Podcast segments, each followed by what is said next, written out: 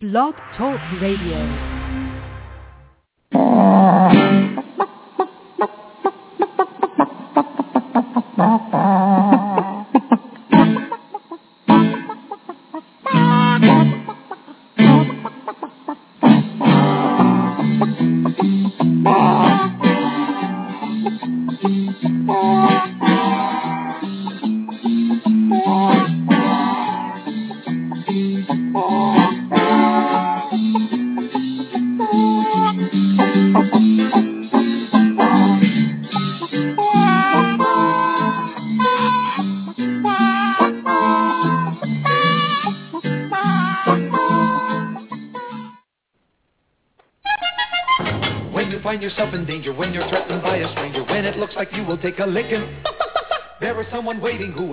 And rescue you. Just call for Super Chicken.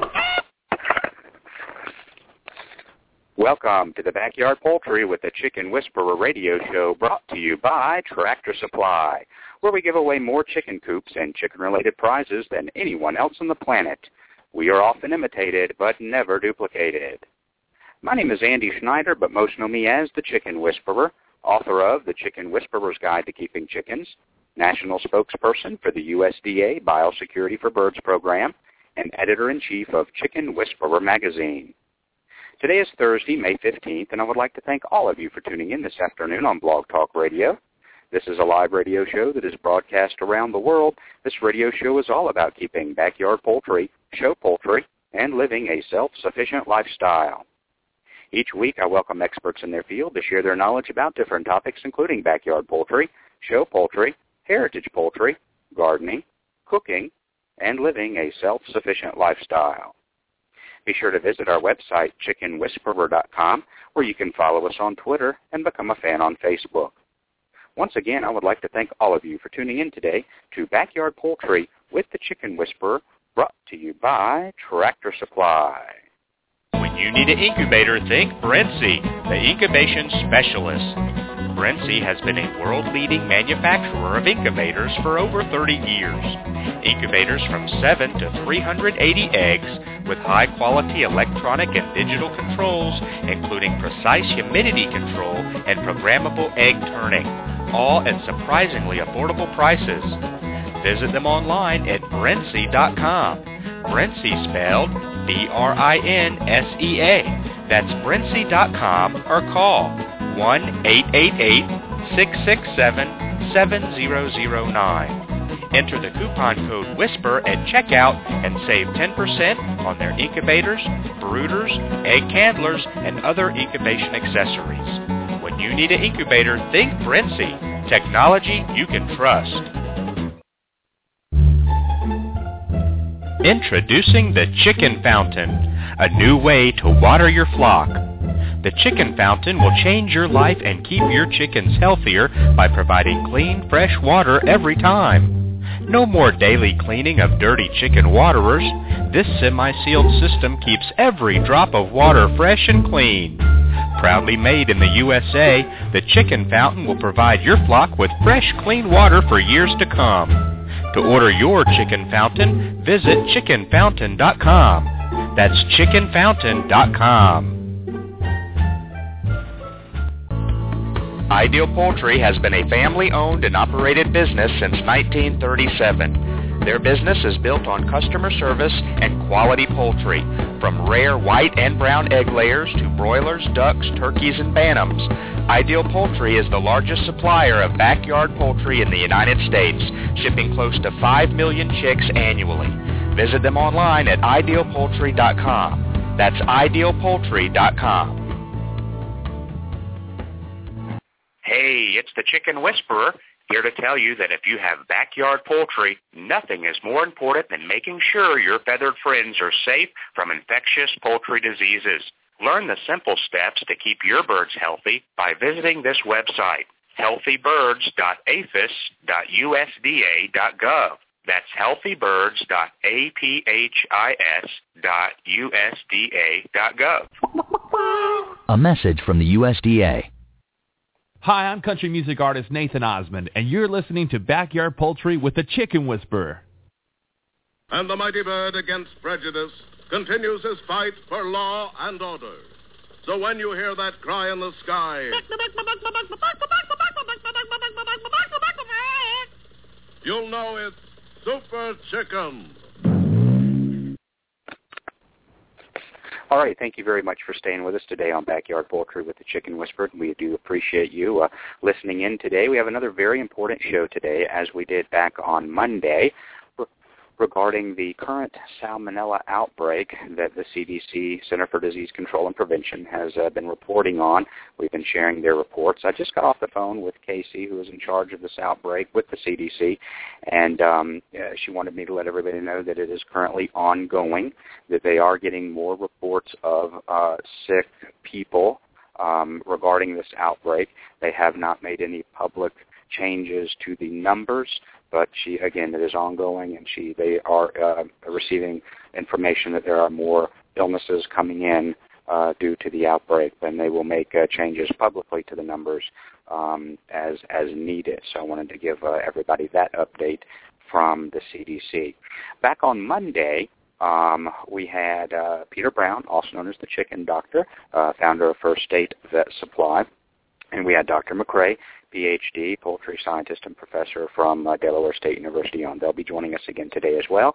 I also um, have Dr. Hopkins, who's going to tell us a little bit about himself, uh, wonderful bio and a wonderful background in poultry.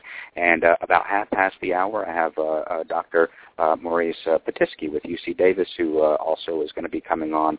And, and my goal for the show today um, because even though we had um, really two different views and, and opinions about if you happen to have birds uh, that are associated with this outbreak, kind of what to do. Um, I wanted to reach out to more people and maybe get more choices, if there are any more, uh, about what to do. So if you, the consumer, uh, have some backyard poultry that has been identified with this outbreak, really what are the choices. So at the end of the show, my goal personally is to say, okay, we've talked to five or six different experts from five different, you know, six different universities, uh, different colleges, different backgrounds, different certifications. You can read those up and posting them online. And then here's what they recommend. Here's what they would do if they had eight backyard chickens in their backyard in suburbia. Um, and um, and they knew that they got uh, chickens that's associated with with the outbreak. That's my end, uh, goal. And along the way, we can educate about uh, things that we talked about Monday and things that have come up since. Like, well, yes, there's well, I can't say that. There may be vaccinations that are available, but they may not be 100%. They, they still may shed the, the salmonella in the droppings. There may be some testing that you can do to find out if they have this, but that doesn't seem to be all that reliable either. They could be not shedding it today and shedding it tomorrow, and, and, and all of the stuff we'll, we'll touch on again uh, today as well. Um, and then with antibiotics, you know, can we treat this with some antibiotics? If we can, which ones are available to me? Um, and is it a good idea to to use antibiotics on non-sick birds? If you're just going to, you know, all these questions that we get on our Facebook page. So let me just uh, also let everybody know that you know the kind of the old saying, uh, "Don't shoot the messenger." Um, I am the medium here to bring on the experts uh, and have them give us their uh, opinion and use all this information and then do with it what you choose, what will best suit your needs, uh, your feelings, your family, your flock, and, and then do with the information what, what you wish. So um, if you, if uh, for example, um, I know that uh, culling uh, doesn't sit well with some people. I, I get that. I completely get that. Nobody advocates backyard chickens more than I, and they haven't for longer. So, so I get that. I have uh, uh, named chickens as well. So, so I understand that. But it may be uh, somebody's uh, um, it, it may be uh, that person's thing to do. It may not it may not sit well with some folks, and they want other options or possible option, options. But if they do those other options, they also want to know uh, the risks there. So it's just it's one of those things. It's all about education. Um, I'm definitely kind of the again just the medium to bring you the information. I'm not playing uh, sides here. Anybody who's listened to the show for a long time knows that. If you listen Monday, you know that. I'm going to ask the questions. Some of them may be very difficult and um, painstaking, but we're going to get this information. So, so at the end of the show, I'm hoping that we can nip this in the bud because um, I'm dreaming about salm- salmonella now. It's crazy that at the end of the show today we can say, okay, look, here are our options, though limited, and then you can do what you feel comfortable with doing based on your decision, your family, um, and, and based on these and, and, and convenience and cost as well. We have to realize that you know there's budget, there's time. If you have to have them tested, how long does that take? Budget for purchasing possibly the vaccinations or, or the medicine and delivering it the right way if you've never done that before. So we're going to talk all about this stuff today and uh, just lay it out there and then uh, good information from qualified people and then uh, so you can make up your mind. That's all this is about. So um, and I'm definitely not taking sides one way or the other. I definitely uh, do not have the letters behind my name or the pay scale that a lot of these and the experience that these folks do. So I'm going to go right to the phone lines immediately. I'm going to bring. Um, we've got three coming on immediately, and then I've got uh, Dr. Maurice Pitesky's coming on around um, 2:30 as well from UC Davis. I believe I have everybody uh, in queue in the switchboard now, so I'm going to go ahead over here and I'm going to bring on um, Peter Brown, also known as uh, the Chicken Doctor and founder of First State Vet Supply. Peter, welcome to the show. Hey, Andy. How are you doing? Good. Thank you for joining us today. Uh, sure. Next, I'll click the button here, and we'll bring um, uh, poultry scientist and professor Dr. Brigid McCrea on with Delaware State University. Uh, Dr. McCrea, thank you very much for joining us. Hi. Hi. Great. Thanks. Glad you're here. And then I believe the next person here in queue is uh, Dr. Hopkins. I want to make sure that this is, uh, that I just have the name. Dr. Hopkins, are you available? Yes, I'm here. Good afternoon. Yeah, thank you very much for joining us as well. Now, I understand that you're calling from overseas. You're over in the Saudi Arabia area. Is that correct? Uh, that's correct. I'm in Riyadh. So there may be some background noise or maybe a delay, so just just bear with us. But I think that uh, we'll try to get. And if I have to um, I'll put anybody on mute because of background noise or technical noise with that, then I may actually uh, I may do that. Let me put you back on there. There we go. So we had some background noise because of the international call, so that's that's not a problem. So we'll we'll, we'll come back and I'll let you know when and when and I'll periodically uh, take take that off so we can get some. I'm to go ahead and do it now and see if we still have the background noise video. Okay, yeah, we still have a little bit, so I'm going to go ahead and put you back on mute for just a second, Dr. Hopkins, so there's no problem. So we're going to go ahead and start. My, my question, we're going to have each uh, panelist kind of have the same question, and have the same scenario, and um, and then they can tell us based on their background and their education and their knowledge if they had eight chickens in their backyard and still in the brooder that they purchased that that is has been confirmed it's from um, Mount Healthy Hatcheries. They purchased from Mount Healthy Hatcheries. Um, what what they would actually do, and and of course why uh, they feel like that's what they would do, and and that'll I'm sure will spur off little fingers of different conversations about this, that, and the other. So that's that's what we're going to do. So again, because it probably caused a, a little bit more um, shock factor and um, concern is we're going to start with with Peter Brown. He was on Monday, and uh, and we'll just go ahead and start it right here. And so, Peter, tell us just a snippet about your background, and then tell us again that kind of just going along here. If you uh, had chicks on order, if you received chicks uh, from Mount Healthy Hatchery, uh, whether they're still in the brooder or you've actually um, uh, kind of integrated them with the current flock already in your backyard, uh, what would your decision be and why? Well, just a little bit about my background. I've got an associate degree in in, uh, in poultry science. Um, I've worked in the uh, commercial poultry industry. I've worked in the vaccine industry, and I've been doing this for well over 50 years now. Um, mm-hmm. I worked extensively, predominantly in the last 25 years or so with uh, backyard small flock holders uh, uh, of all uh, sizes. Um, so that's my basic background um, as far as you know that part of it's concerned. Um, the problem, as I see it here, is is one uh, in a perfect world. Uh, we may be able to, uh, you know, wash our hands and make this thing go away. But um, uh, you know, if it were maybe any other disease, uh, I might consider that. But uh, this particular disease doesn't want to go away very easily. Um, and uh, if you have a, a flock of birds, and we talked about this on Monday, if you already have a flock of birds, and you've got a box of 25 birds you just bought that came from a facility that was putting out birds that were contaminated, then why in God's name would you want to bring it onto your place? Um, you know, that therein lies the crux of biosecurity. Uh, when the Trojan horse is at the door, you don't open the door. Um, and that, that's the philosophy that I take. Now, anybody that knows me over all the years that I've been doing this knows that the last thing I tell people is to put a bird down. As a matter of fact, I usually don't get involved in that aspect of it. The uh, emotional attachment and monetary attachment is not there for me, um, although I, I do care about the birds extensively. So caring, you know, looking at all of those different different parameters, uh, how this disease is spread, uh, the uh, uh, the persistent problems uh, from some of the uh, hatcheries that have been involved in this thing since back around 2004, um, where it's not been able to be really stopped. Here it comes again, you know, uh, right around the corner with all the steps that were taken, uh, cleaning up, uh, uh, all of the things that were recommended by a, uh, a uh, poultry specialist that had poultry experience, the CDC, uh, all of the people that were involved back from 2004 through 2011 at least.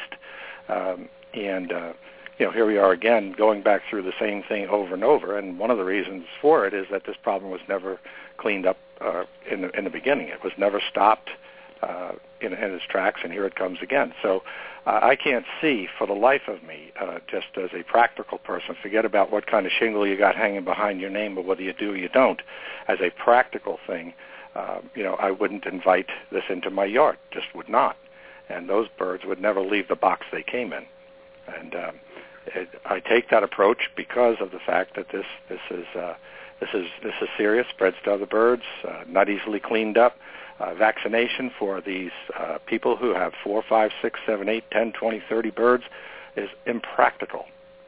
I've been doing this for a long time. You can't get them to vaccinate for hardly anything. They're skeptical of every vaccination. The Internet's made that worse. Um, how would they apply it? How would they get it? Who would pay for it? Who would oversee the proper use and handling of the vaccine, not only from the place it was being shipped from, but after it got to the uh, end user and how would they apply it and who would be making sure that it was properly done. I just see this as a bigger can of worms. Uh, I just don't see how that. Pardon? How about testing uh, testing before and after uh, vaccination and the reliability? That was another issue was the re- reliability of the testing. Okay, who's who's going to do the testing? Number one, yeah, who's going to do the testing? Who's going to pay for it? who's going to go into each of these places and take the samples. It's not a uh, thing where most people can just go in and take a simple sample of something uh, and have the, uh, uh, the the sample evaluated. What laboratory is going to run it? Uh, I mean, I live in a heavy populated laboratory uh, uh, chicken area here, and I, I've uh, talked to the lab director here, and, and they're not capable of doing it, and would have to go way out of their way in order to do it. And so, um, you know, unless they have the, the and you're going to pay for that time. Yeah, you're going to pay for that time. I, I am familiar with the PCR testing, which is a two-day deal. Uh, it takes two days roughly to run the test, but uh, that alone here, a simple PCR test here, costs seventy-five bucks. And uh, you is know, that per bird?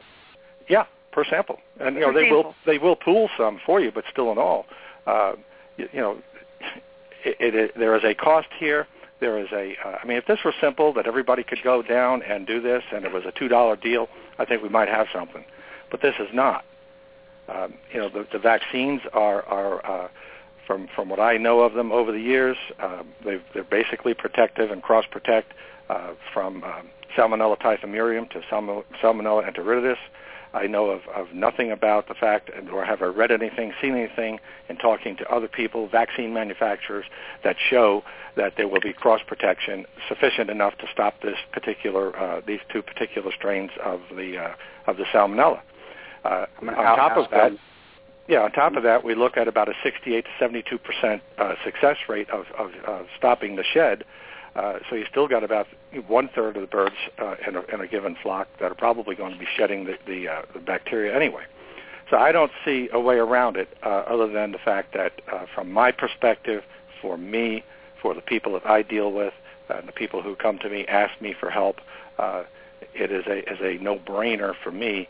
Uh, and there may be other people that might have a different uh, perspective on it. I understand that, and I understand that at the end of the day, this is all about dollars and cents, and and and I get it.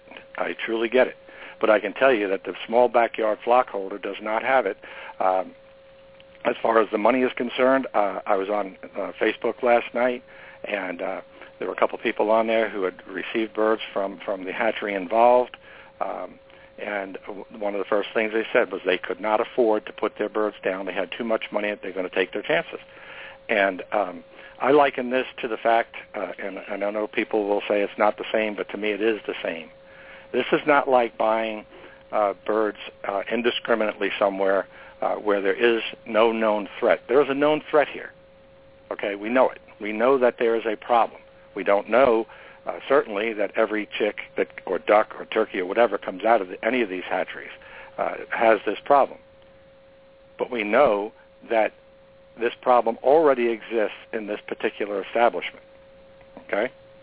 So why would you then go and buy something at this particular time from this particular establishment? Now, I asked the question of Dr. Casey uh, on Monday uh, because it, it needed to be asked, has the hatchery been shut down, cleaned up, top to bottom, and the problem mitigated? And the answer was no. So they're still shipping birds that have the potential to be contaminated uh, with these two bacteria.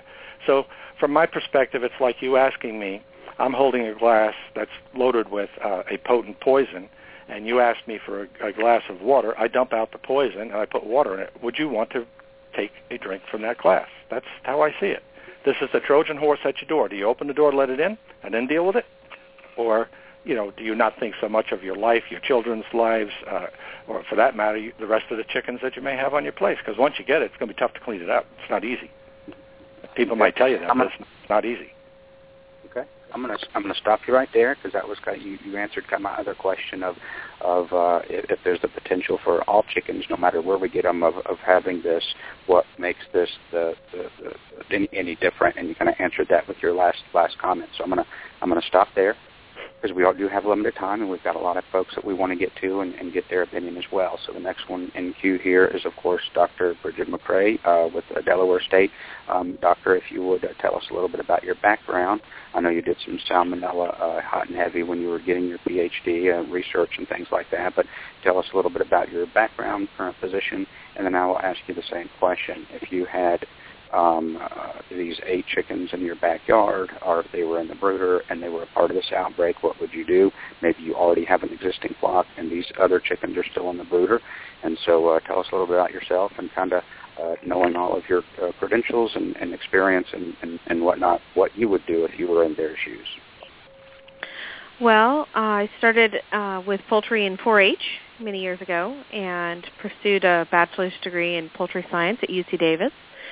Um, I then uh, met a wonderful mentor and ended up getting my my master's degree at UC Davis in avian sciences, and um, that was work with Salmonella and Campylobacter. And then I I worked in the same lab doing additional projects and research work with Salmonella and Campylobacter in niche market poultry, so ducks, squab, quail, so on and so forth uh, guinea fowl too. Um, and then uh, enjoyed working with salmonella and campylobacter so much that I I went to Auburn University to get my PhD, working specifically with salmonella, campylobacter, but also some E. coli, a little bit of E. coli, and um, just been working on um, a little bit of bacteriology here and there in my current position at Delaware State University. Um, but I have a 50% extension position, so extending information to the general public about good biosecurity is, is a great deal of what I do. Now, to answer your question, Andy, as to what I would do if those chicks were on my doorstep, it would break my heart, but I'd put them down. It would break my heart that that I didn't pick up the phone in time to stop the order from coming to my door so that I mm-hmm. didn't have to put them down myself. But um then I would be I would asking you know I I would be asking for my money back although you know that's you know honestly Andy I think this is going to have to come from the constituencies backyard or small flock owners to insist on the the change that if they're not buying from this guy economically he's going to have to clean it up this hatchery is going to have to make changes apparently, they're still selling uh, chicks as indicated by uh, Mr. Brown. And, you know, if he's still selling chicks, maybe the economic incentive isn't there to make the changes that need to, to need to take place to to really nail this, find the source, eradicate it, move on to a healthy flock, and produce healthy chicks.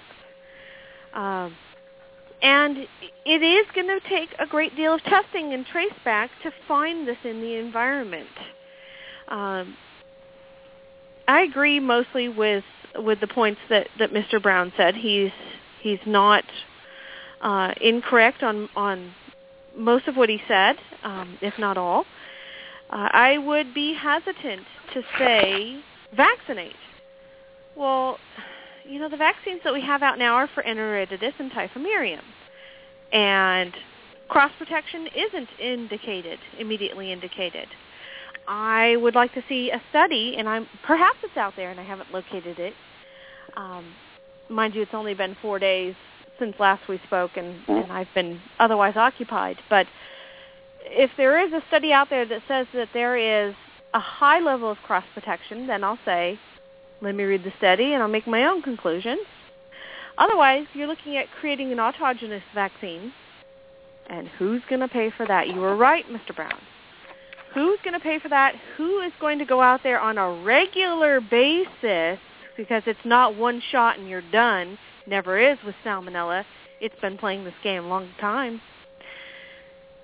It's not give them some some antibiotics and you're done. Well, you know, salmonella's kind of cool. It wants to hang in there. It says, yeah, yeah, yeah, I feel the vaccine. I'm going to go hide in this part of the body, and then in a few months I'll start shedding again. Or when the bird's stressed, it might shed. It's a potential. It doesn't happen every time. But salmonella, it's tricky that way. So you would have to be vigilant. Do most of your listeners want to be that vigilant? No. And I feel for the individuals who said, I've invested too much money to kill all these birds. Fine. If you're willing to be that vigilant and not slip up, don't let anybody on your property. Do the testing if you can't afford to do so. It's it's not even something I want to think about doing. No way, no how. And, and I know how to do it. Someone just posted in the chat room, how would I know or how can I know if my birds have this or not? And it, and it comes down to that testing, basically. You would have to test regularly if you suspect. Well, if you got birds from this hatchery, I would I would say you consider the birds positive until they frequently, over the course of several years, test negative. But then again, there's no no guarantees. You would take a sample of feces or maybe even blood um, to the diagnostic lab that's nearest you.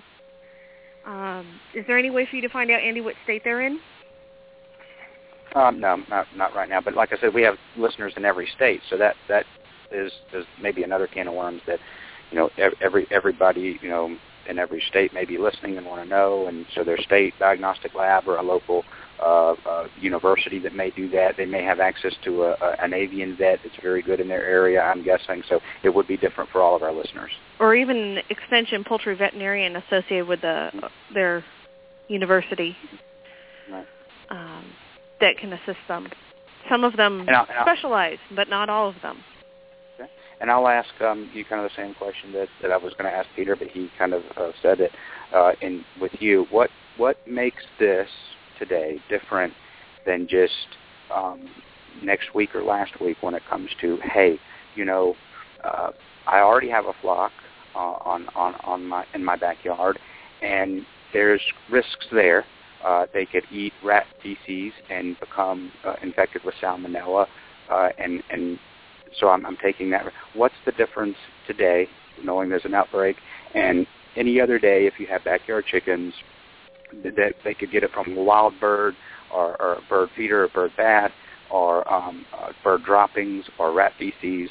So what what makes this different than I guess any other day if you have backyard chickens, knowing that there's a risk every other day as well?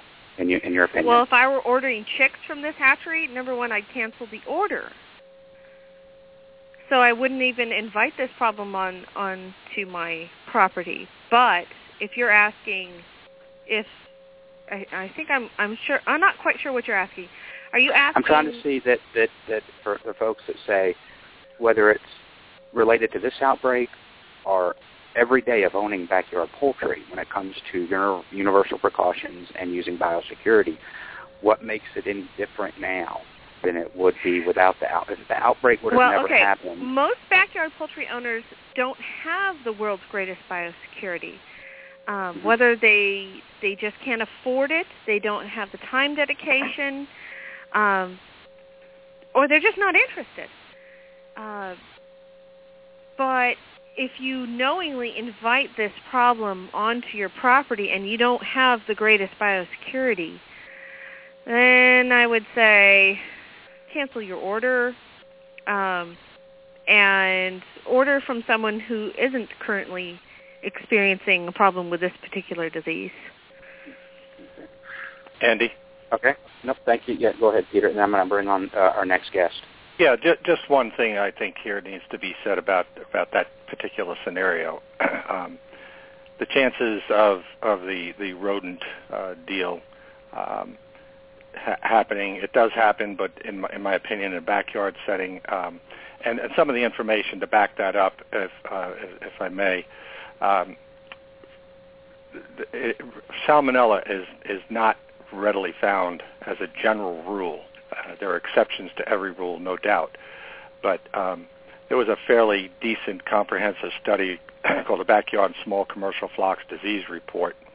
Um, and out of that, there were um, 623 uh, total uh, cases of, of poultry lab-diagnosed diseases, um, and only three were cases of salmonella as far as chickens were concerned.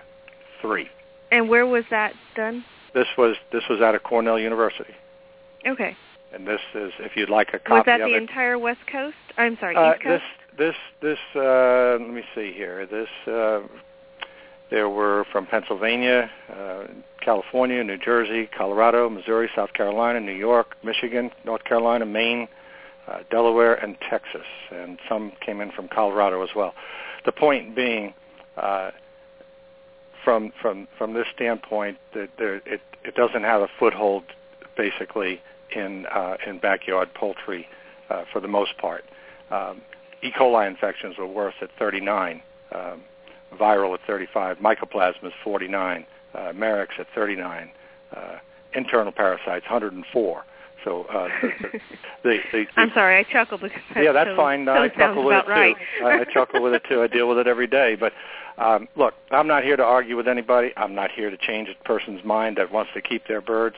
Uh, I'm being asked specific questions of how I would, as a poultry uh, person. Uh, I've had I've had chickens for well over 30 years, and uh, have never encountered a case of salmonella ever. And um, I've worked on commercial poultry farms, both layers uh, and, and otherwise, and uh, never had the problem either. So doesn't mean it isn't there. We all know that. We all know that. The the issue for me in this is that knowing, knowing that it's coming. There's the difference. Knowing. You see, you don't know that the rodent that's running around in your in your chicken coop, in your yard, in your home, whether he's carrying any of those things. You don't know that. Okay? But you do know, you do know with a great degree of certainty that the hatchery that you may have gotten your birds from is putting out birds with that. That is a huge difference for me. And, that's, we understand. Yeah, we and I understand understand a lot about salmonella. So we we understand where it has a tendency to live Yep. and how. How uh, we understand a great deal about how it gets into our birds. One, one so more thing, and I think this other follow to get biosecurity, and you'll be safe. Okay, Safer. real quick, and then I've got to get to uh, the next guest. Yeah, we need to look at, you know, people say, well, just, uh, you know, medicate your way out. Mm, not really. Uh, first off, it's it's a it's a, uh, a thing where we don't want to medicate birds that that we don't know if they're sick. First off, secondly, um, against the uh, at least the Salmonella uh, Newport, I believe uh, there's about 80% antibiotic resistance to most antibiotics. So the chances of cleaning it up with antibiotics are, are probably next to nothing. And that's uh, anything, Newport, the, the Newport yeah. strain. Okay. Yes, and so you know, I don't think it's doable from from that standpoint. I just don't. And um, okay. and you know, somebody'd have to have some awful good information to make me change my mind on that one. Okay, and maybe we do. We're going to go to our next guest. I think Dr. Uh, Maurice Pitesky is also called in, but I've got uh, Dr. Hopkins um, on the line. He's calling, gracious to, to call in his busy day. He's over in uh, Saudi Arabia, Arabia from that country, and uh, we're, we're going to ask him the, the exact same question we've asked the other two, and then I'll ask Dr. Pitesky from UC Davis the same thing. Uh, Dr. Hopkins, if I, I know I've seen your bio, it is very, very long. If you can touch on um, kind of the highlights of that about your background uh, of course, and then uh, kind of the same question to you. If you knowingly received uh, these birds from that are from this hatchery at, during this outbreak, what and you had them again, kind of double scenario. You had them in the brooder. You haven't put them in your backyard with your existing flock yet. Maybe you don't have an existing flock. You just have them, or maybe you have an order in. What what with all of your knowledge and background and and, and uh, education, what what would you do? So we'll start off with some of your credentials and then kind of go through that scenario for everybody. And thank you for joining us, sir. All right. First, I'll ask, can you hear me okay? We can hear you okay. Yep. So there's a little background noise, but I think we're going to be all right. Yes, sir. Okay, good. All righty. I'm a uh, graduate of University of Arkansas, uh, master's in uh, poultry diseases, but back in those days it was animal science, but I, I focused 100% on poultry diseases University of Missouri, PhD, veterinary pathology, DVM, and then I went to a small college in Missouri for my biology degree. Okay. Technically, scientifically, been working with chickens for about 30 years. I've worked with everything. If, you, if it's got feathers, I've worked with it. From awesome. ostriches to chickens to ducks, game birds, commercial layers, breeders, broilers, vaccines, technical service, uh, pathology diagnostic lab, uh, university teaching, uh, you name it. I've been there. Vaccine production. So okay.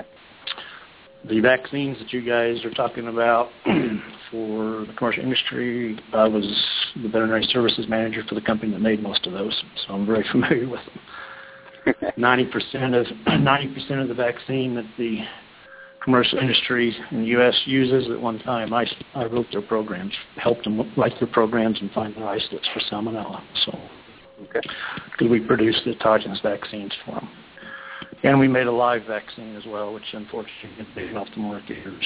But anyway, so that's my background. Mm-hmm. Okay, great. I I'm also intimately knowledgeable or of this situation with the backyard poultry and the salmonella, and have been doing this for several years. and I won't go into more details on that. Okay. But if somebody wants to contact me somehow, email, I can give you more information. So, knowing all the background, that's what would I do. I wouldn't ready to take the chickens at all. Okay. Now, not to say that we know that there's a risk because people are getting sick. We know that it's back to that particular hatchery. But we also have to consider that there's thousands of shipments coming out of that hatchery that nobody gets sick. And even though the chickens may be positive, it's still the people and the behaviors that really need to be controlled. You may not be able to control your chickens near as well as you your own behavior. Don't kiss those chickens. Don't put them in your house. You know, wash your hands, wash your clothes, keep their pen clean. That's really what you need to do. That's part of what it is, I guess. Okay? Now, let me go back to answer some of the other questions specifically that were brought up. Vaccination, this particular type of problem, talking specifically, not salmonella and chicken, about the mail order salmonella human outbreaks. Mm-hmm. Vaccination from the producer's side will do nothing. By the time that you did develop immunity, this problem is going to be gone. Mm-hmm. This problem is in baby chicks. and I'm sure Casey could probably tell us for sure that most of these cases are in, do not, they stop after the chickens get older than four or five weeks of age. Most of them. Mm-hmm. The chickens are, are not all infected. It, it's being carried on the feathers. The bacteria is being carried on the feathers. That yes, with time, right conditions, the chickens can become infected. And then they'll shed it through their feces. And again, it's in the environment. And so again, the people have to take care not to ingest fecal material. Do not kiss the chicks. Do not hold them. Don't give them to children. Don't give them to the elderly. Okay. As far as antibiotics, uh, yes and no. We will know here in a few days what particular antibiotics would be the most highly recommended because we we can we're doing sensitivity testing on them now. Okay, because we have these isolates, we know which isolates they are. Uh, the other question um, regarding the um, depopulation or the comment that has to be a personal choice, and mm-hmm. if they want to do it, it's an easy choice. You just do it. If you're asking me, should you or do you have to? No, you know. Just take care, raise your chickens nice and clean. With time, it will become a minimal issue. And we're talking about people getting sick. Okay. If I had chickens that were infected with it right now,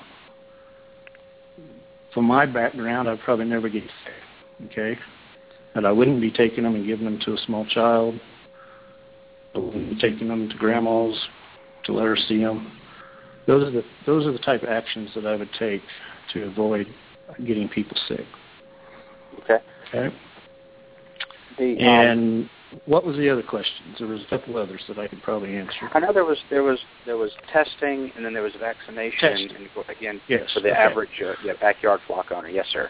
Okay, testing. It, if it's there enough to make the people sick, you're going to find it. Okay.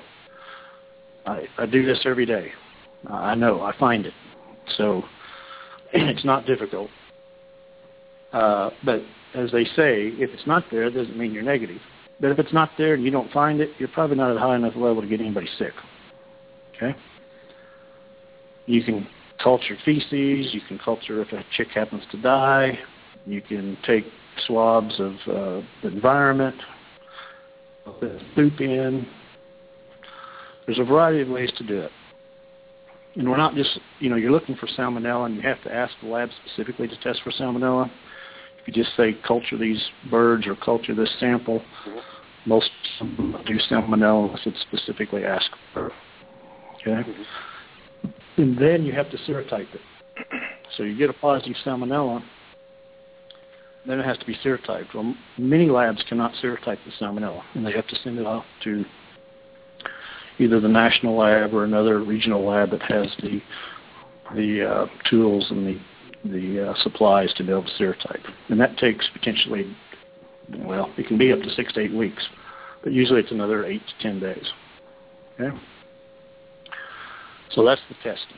Uh, PCR, we we can do PCR for salmonella, but it's not going to be specific for Infantis or or what other serotype you might be concerned about. Okay. Okay. Again, So we- vaccination. If you want to do that, it's not going to help the situation. The vaccines are designed to be sold to commercial poultry, so they're going to come in doses of a 1,000 mm-hmm. or 5,000. there are live vaccines that you give, and when you give that live vaccine, there is cross protection against uh, serotypes because it's a cell-mediated type immunity, and it protects the intestinal tract. The other, the autogenous vaccine they're talking about is a oil-based vaccine. That's a killed vaccine. The, the salmonella is actually dead. And we hand-pick which serotypes go into those vaccines. And they're usually serogroup, there is some serogroup cross-protection, which gets into a little bit too much probably for the show. But there is some cross-protection with the killed Correct. but it will not help for this situation. It takes weeks to develop immunity, and by the time you had the immunity, this problem is going to be gone. And you usually do not vaccinate chicks with the killed. You're usually going to wait until they're at least eight weeks old, if not 12 weeks or older. And by that time, you're not going to have a problem. At eight weeks, no. Now, the other choice would be to give a probiotic, which is kind of a competitive exclusion product, which can colonize the intestinal tract, and it may help uh, prevent some of the salmonella from colonizing the intestines. But it's not going to stop the salmonella 100%. It's not going to kill the salmonella. It just may be going to help that bird resist the salmonella that comes into contact with. Okay. Uh, um, and so we've got uh, just because I want to, end the show, of course, my goal is to say here are your options. We've got uh, really one option, which is coal, and then we have a second option, and it sounds like um, all this information, which is amazing about the the testing and the vaccination. E- either one of those does not sound like it's going to be reasonable or feasible for the average backyard keeper. So so we have uh, again, narrowing it down, we have coal or we have implement, which they should be doing already. We all agree that. Implement good biosecurity in your backyard, in your home, on your person uh, to try to prevent uh, whether you have birds that you know or don't know are from this hatchery, or, or this goes for anybody listening who has chickens. Implement that good biosecurity. We understand no kissing, um, the chickens. No, you know, washing your hands good, and then using the the, the um, uh, Purell and, and those type of uh, sanitizers. Um, we had a great point by Dr. McCrea on Monday. Don't let your dog run in your poop and in your run, and then just say, "Come on, Fido," and let him run in your house. Um, and, and, and track it in that way. I had somebody on my Facebook page said that was amazing. She had never thought about that, but she heard about it on the show Monday. That's what it's all about is education. So um, uh, I'm going to um, leave live. Everybody is still live on the air, and I want to make sure I get over here as well and get one more opinion as well, because that's the game plan: is get as much information out there and let these listeners decide what's going to be best for them. But I think uh, I would think uh, we would all agree at this point, after everything that's been taught and said, we've got one or two choices, which is coal or, or, or implement good biosecurity. Uh, at that point, that I think we all, I'm thinking that would be the two, because the antibiotics, the, the um, the testing is probably not going to be feasible, time-consuming, or, or financially done, even if it's available for, for the back, backyarder. So I'm going to go to, to, that, to our next guest, um, Dr. Maurice Pitesky. He's also, or he's from UC Davis as well, a researcher. And uh, Dr. Pitesky, welcome to the show.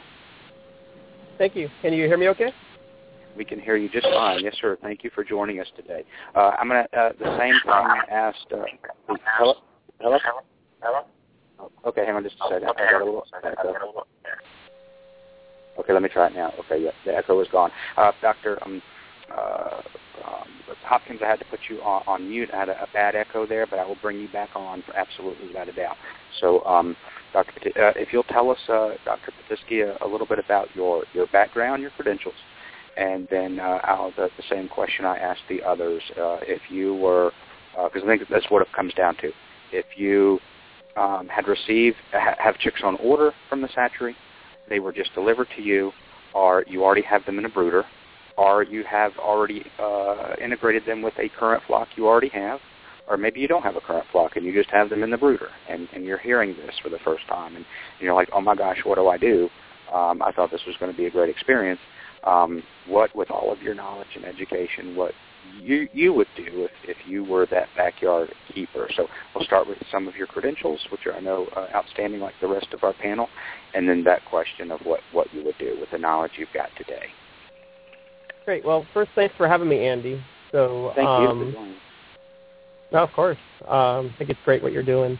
So I'm a veterinarian at UC Davis, um, and my uh, faculty appointments in poultry health and food safety epidemiology. I'm in cooperative extension, so I do a lot of outreach also.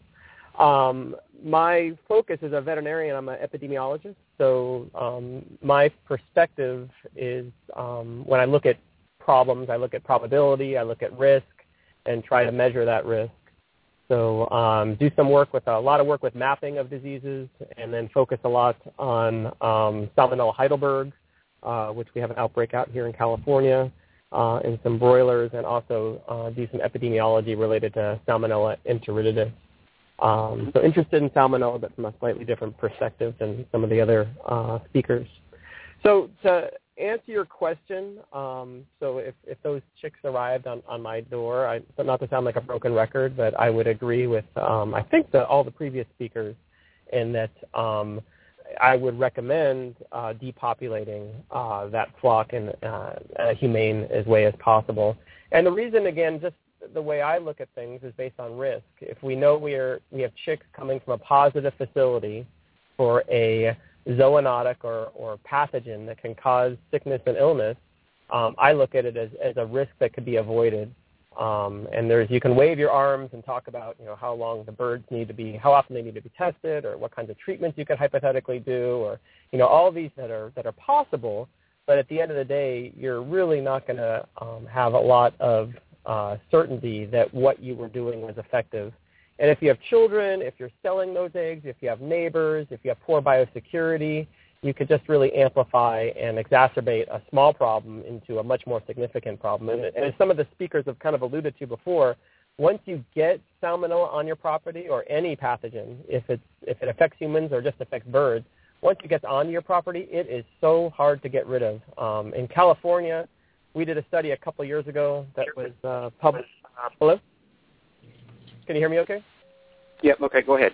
Tell us again. I was I was uh, unmuting everybody to see if we had better sound, um, but we didn't. So everybody's back on mute except for you. So go ahead. You did a study. We heard a study in California, and uh, that's where it got gurgly. So go ahead. Okay, so uh, we did a study in California that looked at uh, commercial farms and their ability to uh, clean and disinfect following uh, positive environmental samples for Salmonella enteritidis, and 36% of the post-cleaning and disinfection samples came back positive.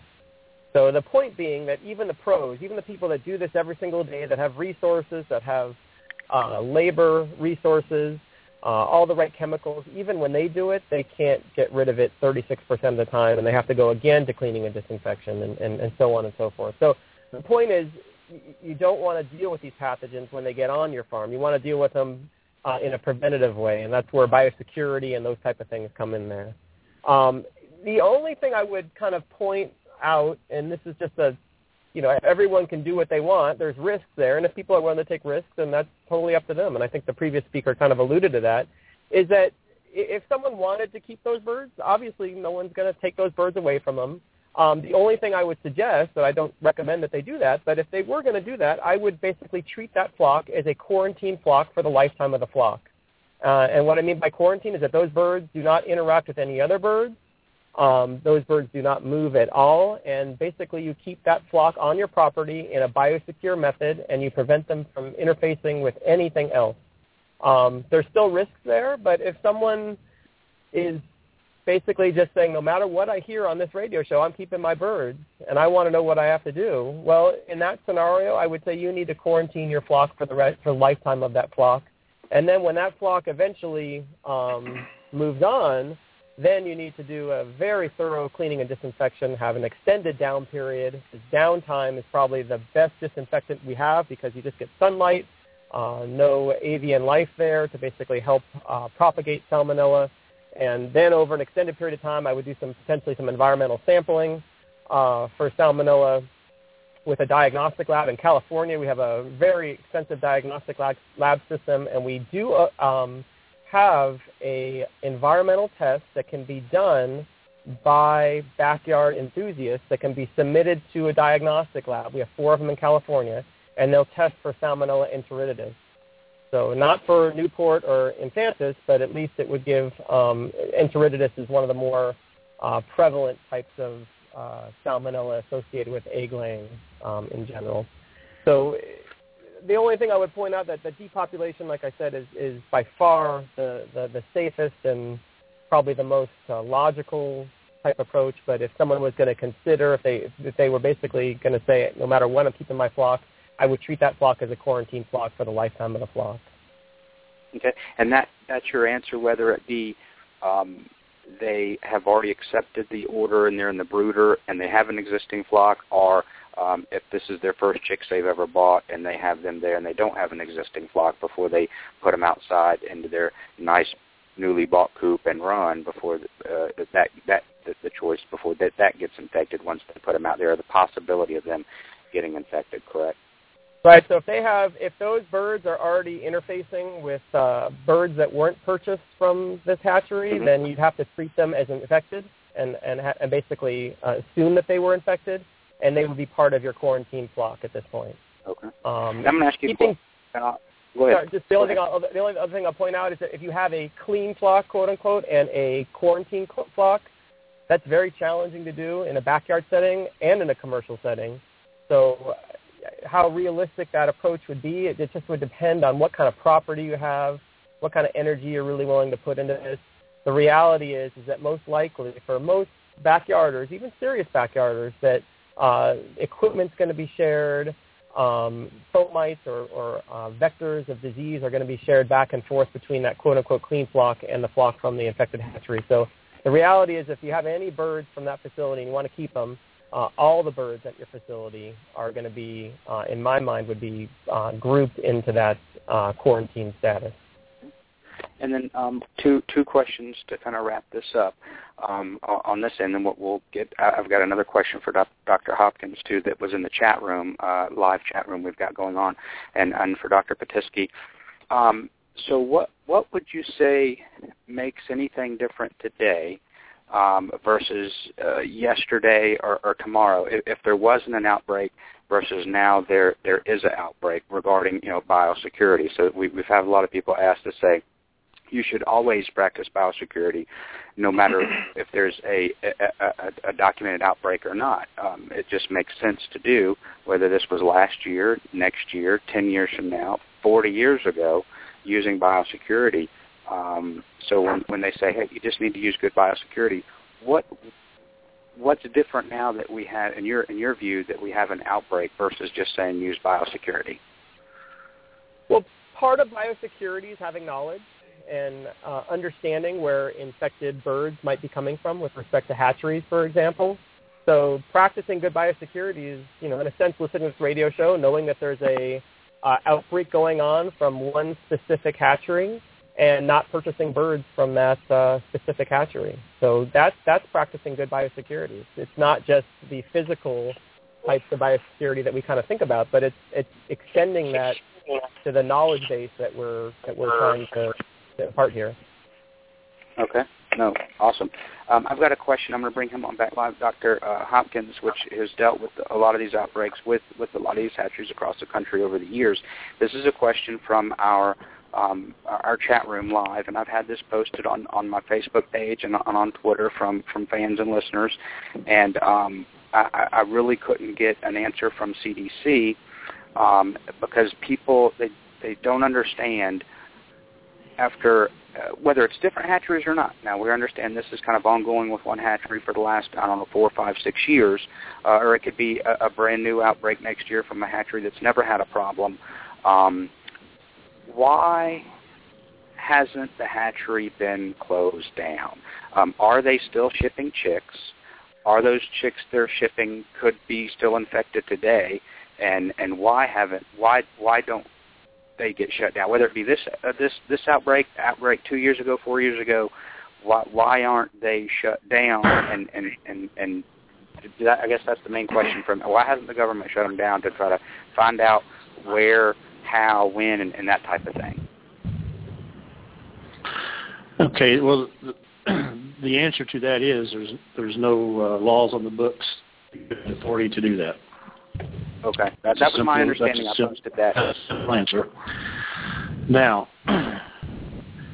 and for your audience and yourself, and these these hatcheries are implementing what we call interventions. These are things that you do to try to mitigate salmonella.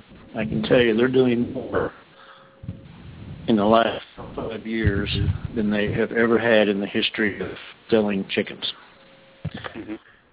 And some of these hatcheries uh, are having better success than others, and there's and there's specific reasons that we know, that I know why.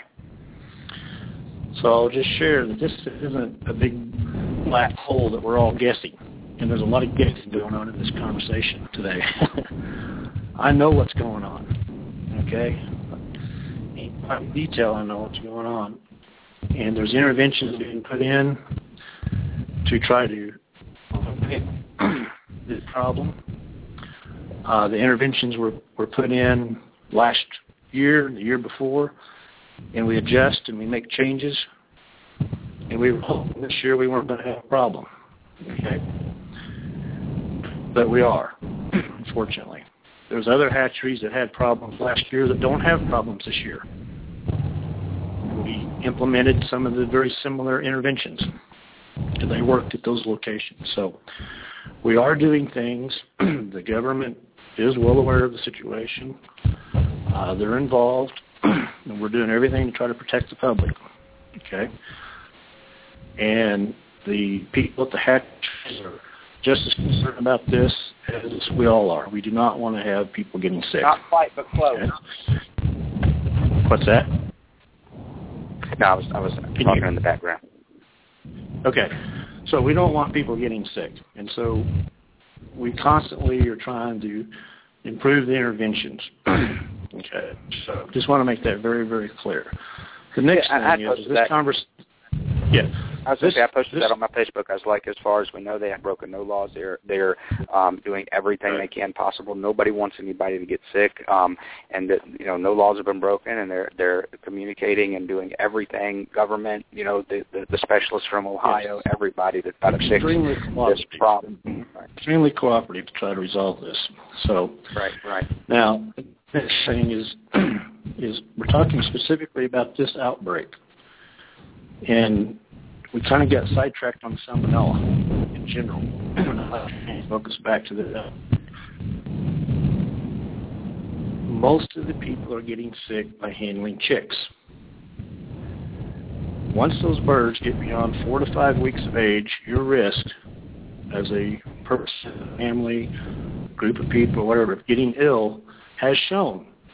It's documented.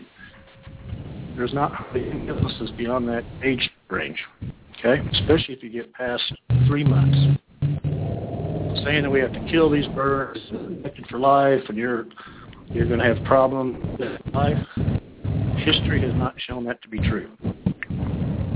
So I'll just leave it at that. Okay, no, that's absolutely fine. I'm going to go down the panelists, and then I think we'll all kind of kind of agree that even after Monday's show and after today's show, um, and everybody has again their own professional opinion. I was hoping I would have uh, more options to offer my listeners and fans and everybody out there who has chickens, other than just basically two options, which sounds like. And, and so I'll go down kind of down the list. Um, Peter Brown, who, who I believe is still with us, do you have any questions for any panelists that are still live today? Uh, no, uh, just, live on no, the radio here today with, no, I with think Dr. It's, Hopkins I think it's, Dr. No, I think it's been very informative, and um, certainly everybody's going to have their own uh, opinion. Uh, I would just say this: um, we're relying on people to wash their hands, not kiss chicks, not let their children touch the birds, and so on and so forth. And many of these people, that's why they buy them. They buy them for the children uh, and everything else. So to tell them that they can't touch them, you turn your back, your child picks up a bird, uh, puts his hand in his mouth, the possibility is, is there. So I think that you know that aspect of it is is not realistic, not in today's world. Um, you know, uh, the, the discipline that it takes to to uh, to uh, to get through that, uh, I think, is not there on the part of the general public. And uh, that's you know one of the other reasons uh, you know why I feel uh, I have grandchildren, and uh, like I said, I've had chick- uh, chickens pretty much all my life, and uh, never had the problem. But if it was on my doorstep, I don't think I would invite it in under any circumstances. Uh, I don't think people are going to be in a position to wait four or five weeks before they let their kids uh, touch a bird, still not knowing whether that bird might be shedding uh, this bacteria and, and causing the problem. Uh, just so my perspective, how I see it as a human being, as a, a person of reason. Uh, not saying that uh, Dr. Hopkins's uh, uh, uh, knowledge and and, and, and uh, experience is, is any different, uh, but I, I just don't see it happening that way. I just don't. I understand. So, so it's, it's safe to say as we wrap this up, and I thank you very much for coming on and giving us your your, your sure. opinion uh, and your credentials. Is is and I'm I guess I'm kind of disappointed. I was hoping again my goal is to have more options for people, but it, would you agree that our two options now are call or just very good biosecurity uh, for the rest of the days. And that goes whether you have these chicks or not, folks, whether you bought them from Mount Healthy or Ideal or Cackle or wherever. You have chickens for the last five years or ten years or the last ten days. Um, but but either you would agree that either from this broadcast from our, our, our experts here, either call or, or, or start if you haven't already, or continue to use very good biosecurity practices. Do you agree that after today's show, that's kind of our only two options? Yeah, uh, and I don't see people doing the biosecurity. I deal with these people all the time, uh, uh, and the biosecurity is next to nothing. Um, you know, in many cases, even in the commercial poultry industry, I've been in that industry myself, worked both sides of the fence, and uh, I'm here to tell you that, it, that if it involves money, those people don't know how to spell biosecurity, and uh, that's okay, just the way it is. And that's the, that's okay. the truth of the matter. You can paint it any picture you want, but that's the truth of the matter. That's how I see Peter, it. thank you. And thank you very much for joining us. We appreciate sure. it. And uh, you're, you're, you're, again, thank you so much for joining us. This is a great, great episode. Next, I'm going to go over to um, Dr. McCrea and uh, kind of ask her the same question. But, uh, first off, uh, um, question: Do you have any questions for uh, Dr. Hopkins or Dr. Pitesky?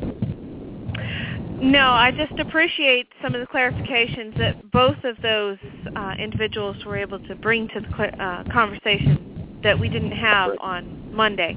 Um, to Dr. Hopkins, thank you very much for for explaining that interventions have been put into place and that they are systematically trying to eliminate the problems. I think that's what a lot of people wanted to hear early on. And so that makes me glad to hear that that the company is hopefully going to defeat this in the next year. Um, hopefully they won't have this problem next year. And then, and then Dr. Pitesky, you very, very well clearly explained one of the principles of biosecurity is if you're going to take this on, consider yourself a quarantined flock. Um, I think this, if anything, Andy, has kind of um, it's made people nervous. Number one, and that's you know normal human behavior. If if if you're not so sure about your biosecurity, this is going to be a red flag to you because in uh, many of our minds, the silver bullet solution of antibiotics and vaccines isn't there. It comes back to biosecurity. So if you're not so hot or on top of your biosecurity, it's kind of called your bluff and your confidence. So I hope that people will really re-examine how serious we are when we talk about biosecurity. And almost every time I come on your show, Andy, it ties back into biosecurity one way or another. Correct. And that's why I cover the topics that I cover, so that you so don't you end say, up in this situation. So again, ra- wrapping it up, and I'm going to go to Dr. Pitesky next. and I'm going to give Dr. Hopkins the last word uh, before we end the show. Um, uh, and, and again, unfortunately, we don't have more options. But but you would agree that at this point, with the knowledge that we have from this from today's show as well, uh, these folks they have one of two options, which is call or again start practicing or hopefully continue practicing good biosecurity practices.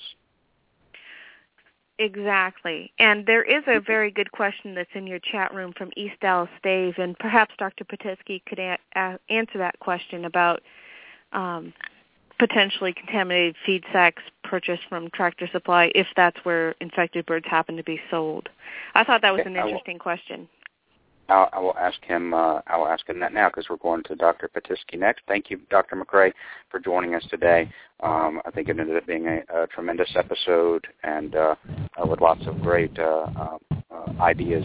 Uh, Dr. Pitesky, um, any questions for any of the panelists, and or any final comments? And then, um, would you agree that um, at, at the end of the day, uh, we have two choices, uh, whether we got birds from this outbreak or not, and one is to, or if we did, uh, or implement uh, or continue to implement good biosecurity. Those are kind of our two options.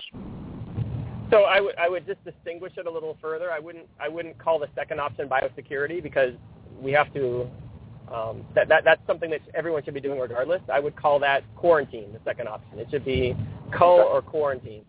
Um, biosecurity is something almost kind of uh, overarching that's, that's kind of separate from those two options.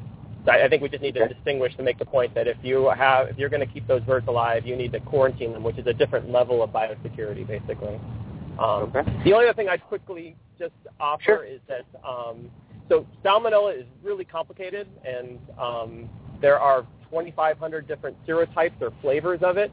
Um, there are more similarities than differences. And the one thing I would point out is that if chicks are infected with salmonella, they are more likely to have salmonella um, and to shed salmonella as adults than chicks that are not infected. So um, there are subtleties there, and, and we can go off and, and go down all those paths. But the reality is, from a statistical perspective, if you have chicks that have salmonella and it's in their intestinal tract and it's colonized and it's in their ceca, the adults are more likely to have salmonella, regardless of what serotype you're talking about. So I think people just need to be aware the best protection you can do is when they're chicks, and if those chicks are infected with whatever type of salmonella, whatever flavor that we're dealing with, there's increased risk when they are adults. That's that's that's the reality. So Okay. uh, just wanted to make that, that point. Thank you. And then the question from the chat room: um, If somebody had bought, if if a feed and seed store anywhere in the country received chicks from this hatchery and they were in the brooders, and we know how dusty that baby chicks and brooders can be, and things like that.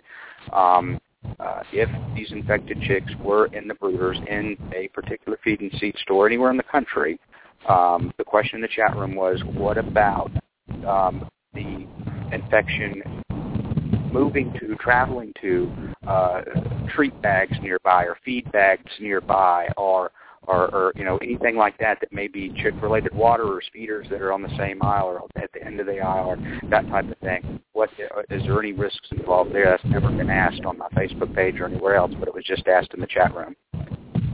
Yeah. So I, if I understand the question correctly, that, that you can get aerosol generation, and aerosol um, salmonella can basically attach itself to particles that aerosolize, and then those particles land on inanimate objects like uh, waters and feed sacks and things like that, and then hypothetically those um, infected um, items then could be, you know, basically a, a nidus of infection. You, you do have what's called an infectious dose 50, so you would need several thousand organisms. Uh, it depends on the age of the chick when they get actually truly infected. Uh, older birds, you need a much higher infectious dose of salmonella versus younger birds, we need a much smaller dose of, of salmonella. So uh, the the possibilities there, obviously, and it's good that people are thinking because this is this is this is biosecurity here. We have to you have to kind of look at each thing that comes into your farm or your backyard and decide what the true risk is associated with that item. And at the end of the day, we're never going to be 100% risk-free, um, but uh, we want to mitigate that as much as possible. Okay, very good. Thank you so much for uh, for coming on the show today, Dr. Tisky. That is absolutely uh, great information, and, and we thank you for joining us. I'm going to go back and kind of give the final word and, and say to Dr. Hopkins and have a question for him um, because he, he may have, again, we'll call it inside information that we don't have, that we don't see about this specific outbreak and others in the past. And I think this is a very important question. It's been asked to me. I have no idea. You may know and may not be able to share that today but um, uh, and my question today, but but I know it's been asked, is that out of all the birds that have come out of this particular hatchery uh, that's surrounding the the uh, outbreak, um, uh, do we know how many birds? Is it a relatively small number? I mean, if they're shipping two million birds, are we looking at probably a hundred thousand, fifty thousand? Is, is or is that even relevant um, to to the outbreak or anything else or any of these questions we've talked about today? But I know that I've been asked that many times. Is that um, you know out of the maybe millions of birds they're shipping, uh, is are we talking about a relatively small number um, that were shipped with, with salmonella? Do we have that information, or is it even relevant uh, to with what with our and, and then let's start with that, and then I'll final ask the final question of, or, or do you agree that there's two options here? So, so is with your your knowledge, your information, working with this in the past, say two million chip, uh, chicks shipped every year, or, is, or, or we're like, oh, we're just maybe just one little batch on one day, uh, or, or three weeks, or are they shipping infected chip, chicks for over a month's period, a two-day period? Um, maybe you can shed some light on that too. Uh, yes, thank you for whoever uh, said that because actually that's what I was going to bring up. so that okay, that question was going to be that was going to be answered hopefully. Uh, anyways, okay, so uh, so the answer is we do not know exactly, you know, how many chicks are being shipped that are positive. If we did, we wouldn't ship those positive chicks. Okay, because mm-hmm. uh, that's a given. if we could predict it, do them but it is a small number. We know we test the chicks frequently, and uh, there's a lot of negative chicks. Okay. okay. It, the this particular outbreak, year to year to year, it's seasonal. Okay, and you can look at the charts on the CDC website, and you can see that it's it's very seasonal around Easter. Uh, a little, well, it start they start being reported after Easter that the people actually got sick within that month around Easter, most of them. Some of them will linger into June, but it really starts tapering off. So it is seasonal, and it's during peak production. okay, so there is a there is a lot of risk of cross contamination during that season. And as the uh, the seasons change, the number of birds that are that are being uh, hatched and, and shipped, the the uh, frequency of infected chicks goes down dramatically. Okay. Is it safe so, to say? I, I don't. I don't know this to be true. I'm just. This, this is coming from me now, Andy. Is it safe to say because uh, uh, starting out six weeks before Easter, I started putting out public service announcements uh, and, and posted them all over, and and and, and our algorithm showed that millions of people saw it, but that you know uh, a, a picture of a chick and it basically says, "I am not an Easter basket surprise. I am a commitment." We went down a whole list of things. I poop a lot. I need protection from predators. I need your uh, continual care. Da da da da. Um, because this happens, of course, peak season, and, and the peak season is again February, like you said, maybe uh, May and June. Um, do do we is it safe to say we see more of this because of the folks, not not the the, the the current backyard chicken folks that, that, that may understand about biosecurity better, but these folks that go out at Easter and they want a photo opportunity on Easter morning and they buy little chicks or ducks for their kids specifically for Easter basket surprises for that photo op um, these are the ones a lot of times that just go dump the duck off at the pond or the park or, or, or return the chicks or, fi- or try to get rid of them on Facebook. Um, and I don't know, Casey may know that information with all the questioning she's done. Are these folks that are, are already into backyard poultry, the hobby, or are a lot of these just the I wanted the Easter cute Easter picture, so I went and got some chicks because it was they were there, and I knew Easter was this weekend, and lo and behold, we handled them because it was cute for a photo op. Is it safe to say that uh, because it happens this time of year that, uh, and I guess I can ask Casey and post this later um, if we know. Do you feel it's because of that uh, scenario? Okay, you've got uh, two factors in, into that question. Okay. Okay. People getting sick, yes, it's an Easter phenomenon. People getting sick. The fact that the chicks are infected is a different story. Okay. Mm-hmm. okay. So the chicks are getting infected because uh, there's a volume issue. Maybe the interventions we're putting in aren't uh, um, they're not adequate to reduce the salmonella during peak production to the level that we would like, which is where we don't get people sick. Okay, or maybe there's some breaks in protocol because we're just so busy getting chicks out. Okay, but we do know that the protocols and interventions work. Uh, but there's some issues surrounding that time of year in production. The people getting sick is because yes, the majority of them, I think the information will show, the majority of them are novice uh, poultry uh, purchasers. So they they're not really chicken people. They haven't done it year after year. I think you'll find that the people that are uh, seasoned chicken people, I don't think you'll find very many of them getting sick. There has been some reports we have, but those are minimal. They probably wouldn't even constitute an outbreak if you just counted those. Okay, so that's that's the real issue. And back to your question about the percentage of positives coming out. Not only do we have uh, some chicks that are negative and some that are positive, go back to the previous speaker talking about, I call it the threshold of disease or threshold of infection. There's a certain amount of bacteria that has to be on that chick probably before it will uh, colonize in a person and make them sick. So just having the bacteria on the birds is not going to make people sick. It has to replicate to a certain level, certain concentration, and then it has to be fecal oral. And I, I will dispute the aerosol because of the term.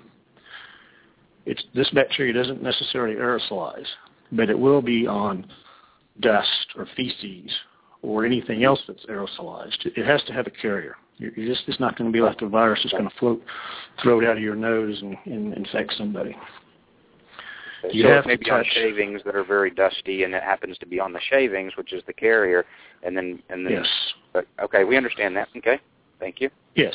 Okay. okay. So there's something about the time period again around the Easter, the time period around the peak production, that that concentration of material on those chicks increases. And just the statistics of how we handle those, this hasn't been brought up. But this problem isn't just the hatchery's problem, it's everybody's problem. Because I can guarantee you that there's chicks that we culture at the hatchery that are negative that probably have been positive the time they reach a consumer's household. Okay? And it, part of that is to the concentration is so low at the hatchery that we cannot detect it with our culture methods. Okay. But through the process of shipping and handling and the stress of the chick, the bacteria, mm-hmm. the moisture, the boxes, the moisture that gets dropped out from the water drinkers and the way they handle the bacteria start to grow, and then it reaches that critical mass where it can cause infection in people. And again, I'll say, if you don't kiss them and hug them, you're not going to get sick. That's right, all right. there is to it. It's not necessarily trying to rid salmonella or rid the world of salmonella. We're trying to keep people from getting sick. Uh, thank you. And so, so again, yeah, I'll, I'll wrap up with uh, with the last question. That to be fair with everybody else, uh, would you agree or disagree, or add even another uh, solution to to the pot that num- uh, basically after Monday show and today's show that um, again whether you bought chicks from this hatchery or not, whether you, whether you know they're infected or not, whether you've kept chickens for 10 years or you're going to get them in 10 years from now or, or whatever, that our, uh, at the end of the show, again, my goal today was to give folks options. It sounds like it's yeah. either one, and they can make the decision based on the information uh, today and Monday and other research that I hope that they would do. But right now it sounds like that it's either A, call, or B, continue to, we hope, to use good biosecurity or look and research what biosecurity is. And as another guest said quarantine if it may have come from this hatchery. Um, and do you feel like because uh, I was I was really open to give people more more options but it sounds like across the board it's call or uh, good biosecurity practices from here on out. And, and that even means if you don't buy birds until 10 years from now, and, and you know they're not from a, uh, an, and that could be again for the chances of them getting any disease from wild birds or from mice that are from the food or whatever the case may be. Um, so coal or, or good biosecurity uh, are, are options. Well, those are options for sure. Mm-hmm. I guess you're asking, is there another option? And I'll just again, as you said earlier, and I totally agree, everyone has to chew on this and uh, make their own decisions. But if you have chicks from this hatchery in question, mm-hmm. and you've had them for a few weeks or longer, and you have problems with them, and you're not sick, continue as you have. You're fine, probably. The odds are in your favor that you're fine. Okay if you're purchasing, if you want to purchase them there, in your favor again because you're getting past peak season and the risk of getting exposure is getting lower every day. there's still risk. So if you want to buy from there and you want to do it now and you're concerned, do what I'm saying. Mm-hmm. Keep the chicks clean, keep them healthy, keep them stress-free, keep them at the proper temperature. Don't put them in your house. Don't put them on your table. Don't get them around your food preparation, and you will probably not get sick. And bacteria uh, doesn't doesn't cause disease in chickens to date. We haven't seen that. So you're not going to be able to notice whether it's there or not. So the only way you can tell if it's there if we culture. And it's probably impractical. But if you do have six chicks that die, if you become ill, malaise, intestinal cramps, anyone in your family, your friends that have been around those chickens, I would definitely culture them, and then I would truly quarantine them, and people stay away from them completely at that point, and probably euthanize them at that point. Unless you have those symptoms of illness, I think you can just be practical mm-hmm. And clean the birds, clean your pens, and raise chickens as they're supposed to be raised. They're, they're farm animals. Exactly. Um, and I completely agree that over the years, especially the last decade, that they have become, um, they've gone from livestock to pets. Uh, as yes. everybody on this panel would agree, the CDC would agree, the USDA I think would agree as well that now that um, from the last decade, as the movement has been becoming more popular, that they now have the uh, uh, treated more as pets than, than livestock. We see this every day with, with treats, with curtains in the coop, curtains on the nest box, um, I'll go outside and give my chickens warm oatmeal and blueberries every morning. They're all named. I have the special treats for them. You know, I have diapers for them. I bring them in my house. Um, in, in, in a magazine, just this last issue, there was a picture of a chicken's uh, uh, on a, on a kitchen counter. There was a picture of a three or four year old kissing a baby duckling. Um, so, so they, a lot of people are uh, embracing that new pet chicken um, era uh, that we have here, which may also contribute to the, the issues that we were having. So I completely agree with that, and all, uh, all of our other panelists uh, regarding treating them like that, what they are, livestock farm animals, maybe not so much the, the pet, and that may eliminate a lot of this uh, this problem. Um, right there with you. Uh, Dr. Hopkins, thank you so much for joining us, taking time out of your busy professional schedule as well, calling from out of the country uh, to be on That's Backyard right. Poultry with the Chicken Whisperer. Thank you so much. I will keep in touch via email and phone, and uh, if you have any ever have any information you need to share uh, and get out to, to the public, the, the chicken owners, uh, I'd love to start a relationship with you as I have with Peter Brown and, and Dr. McCrea and Dr. Pitesky, the same thing. And uh, again, I want to thank you and uh, for coming on the radio show today. It was my pleasure, and uh, Great. good luck. Thank, thank you so much.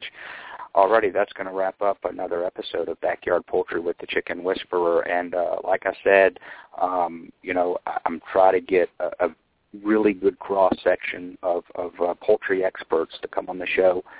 Different backgrounds, different universities, different states, out of the country, in the country, um, uh, and, and, and all different types of expertise to, to give us their uh, professional uh, and educated and scientific uh, opinion based on uh, fact-based, study-based, um, and uh, um, science-based information. So now, as we end the show, I can, I can, we can all make the decision of what we, you know, choose to do from all this information, and continue doing the research. There may be other research out there, but what I've gathered from from the show and all the experts uh, that were on today is, uh, and I'm kind of disappointed to be honest. I was hoping we'd have some more options, even uh, even if, but um, but it sounds like the options end up after today are being coal, um, are implement very good biosecurity practices if you haven't already, and that may also include if you have a flock that's from this outbreak, quarantine is the word that's being used, uh, which is, uh, I guess, a, a step above biosecurity. So um, uh, again, like I said earlier, don't shoot the messenger. I am the medium here to get the information to you from the experts. Um, and uh, so if you personally don't like the answer, Cole, please don't get mad at me. because I am just giving you the information from the experts I'm having them on. Um, and you have to take all this information and do with it what you feel is best for your family because we know that there are going to be families out there that no matter what they do, um, if they received uh, chickens from from this hatchery, uh, we'll have families that'll be no matter what they do. If they choose to spend the money and maybe vaccinate and test all the time and use biosecurity, it'll be in the back of their head. They'll just never be comfortable, and so calling may be the right thing for them. They have to make that decision. But we'll have folks that are see, I just don't see the risk. You know, you'll have people that say more people get salmonella from lettuce or peanut butter, or more people die in car wrecks. So I'm willing to take the risk. I'm not going to call my chicks. Like Peter Brown said, he had someone tell him, I've got too much time and money invested at this point to call them. I will just continue or start using good biosecurity practices and keep my chicks. So I think we've all listened to the same thing on Monday. We've listened to the same thing today and you guys have to make the decision based on the information that's available to you. Nobody can make that decision for you. So um, I appreciate you for uh, tuning in today. Hopefully this has helped some folks uh, and will help you in the future. And if anything, if this outbreak has done anything more people know the term now, biosecurity, than before. They're researching it. They're looking at posters. They're looking at what it means. It's not just wash your hands and you'll be fine. It's letting the dog go in the coop and then run into your house. It's the tools. It's the foot washes. It's the boots. It's the everything. Um, not just well, wash your hands and you'll be fine. I think we all agree with that, and and and uh, maybe not have so much as a pet aspect uh, because they are livestock uh, kissing and, and and that type of thing, and, and having them as pets, and having them in the in the house with diapers or on the kitchen counter, like was pictured in a popular chicken magazine. So, um, so thank you very much for tuning in, and uh, we hope you'll continue to listen to Backyard Poultry with the Chicken Whisperer. We do our best to broadcast live Monday through Thursday, Monday through Thursday at 2 p.m. That is, yes, my daughter, 13 months old. She's saying hi, Daddy. But um, Monday through Thursday, 2 p.m. Eastern Standard Time, and uh, where we do have the experts on to talk all about poultry. So thank you very much. We ask that you follow us on Facebook, facebook.com forward slash The Chicken Whisperer, and uh, at Twitter, uh, our Twitter account is at the S sign, of course, Backyard Poultry. And I want to again thank all of our guests for coming on today. Um, uh, and sharing uh, their wonderful knowledge. And so that's going to wrap up another episode. So thank you so much. And I will be posting any updates, of course, on our Chicken Whisperer Facebook page. You have a wonderful day, a wonderful weekend, and God bless everybody.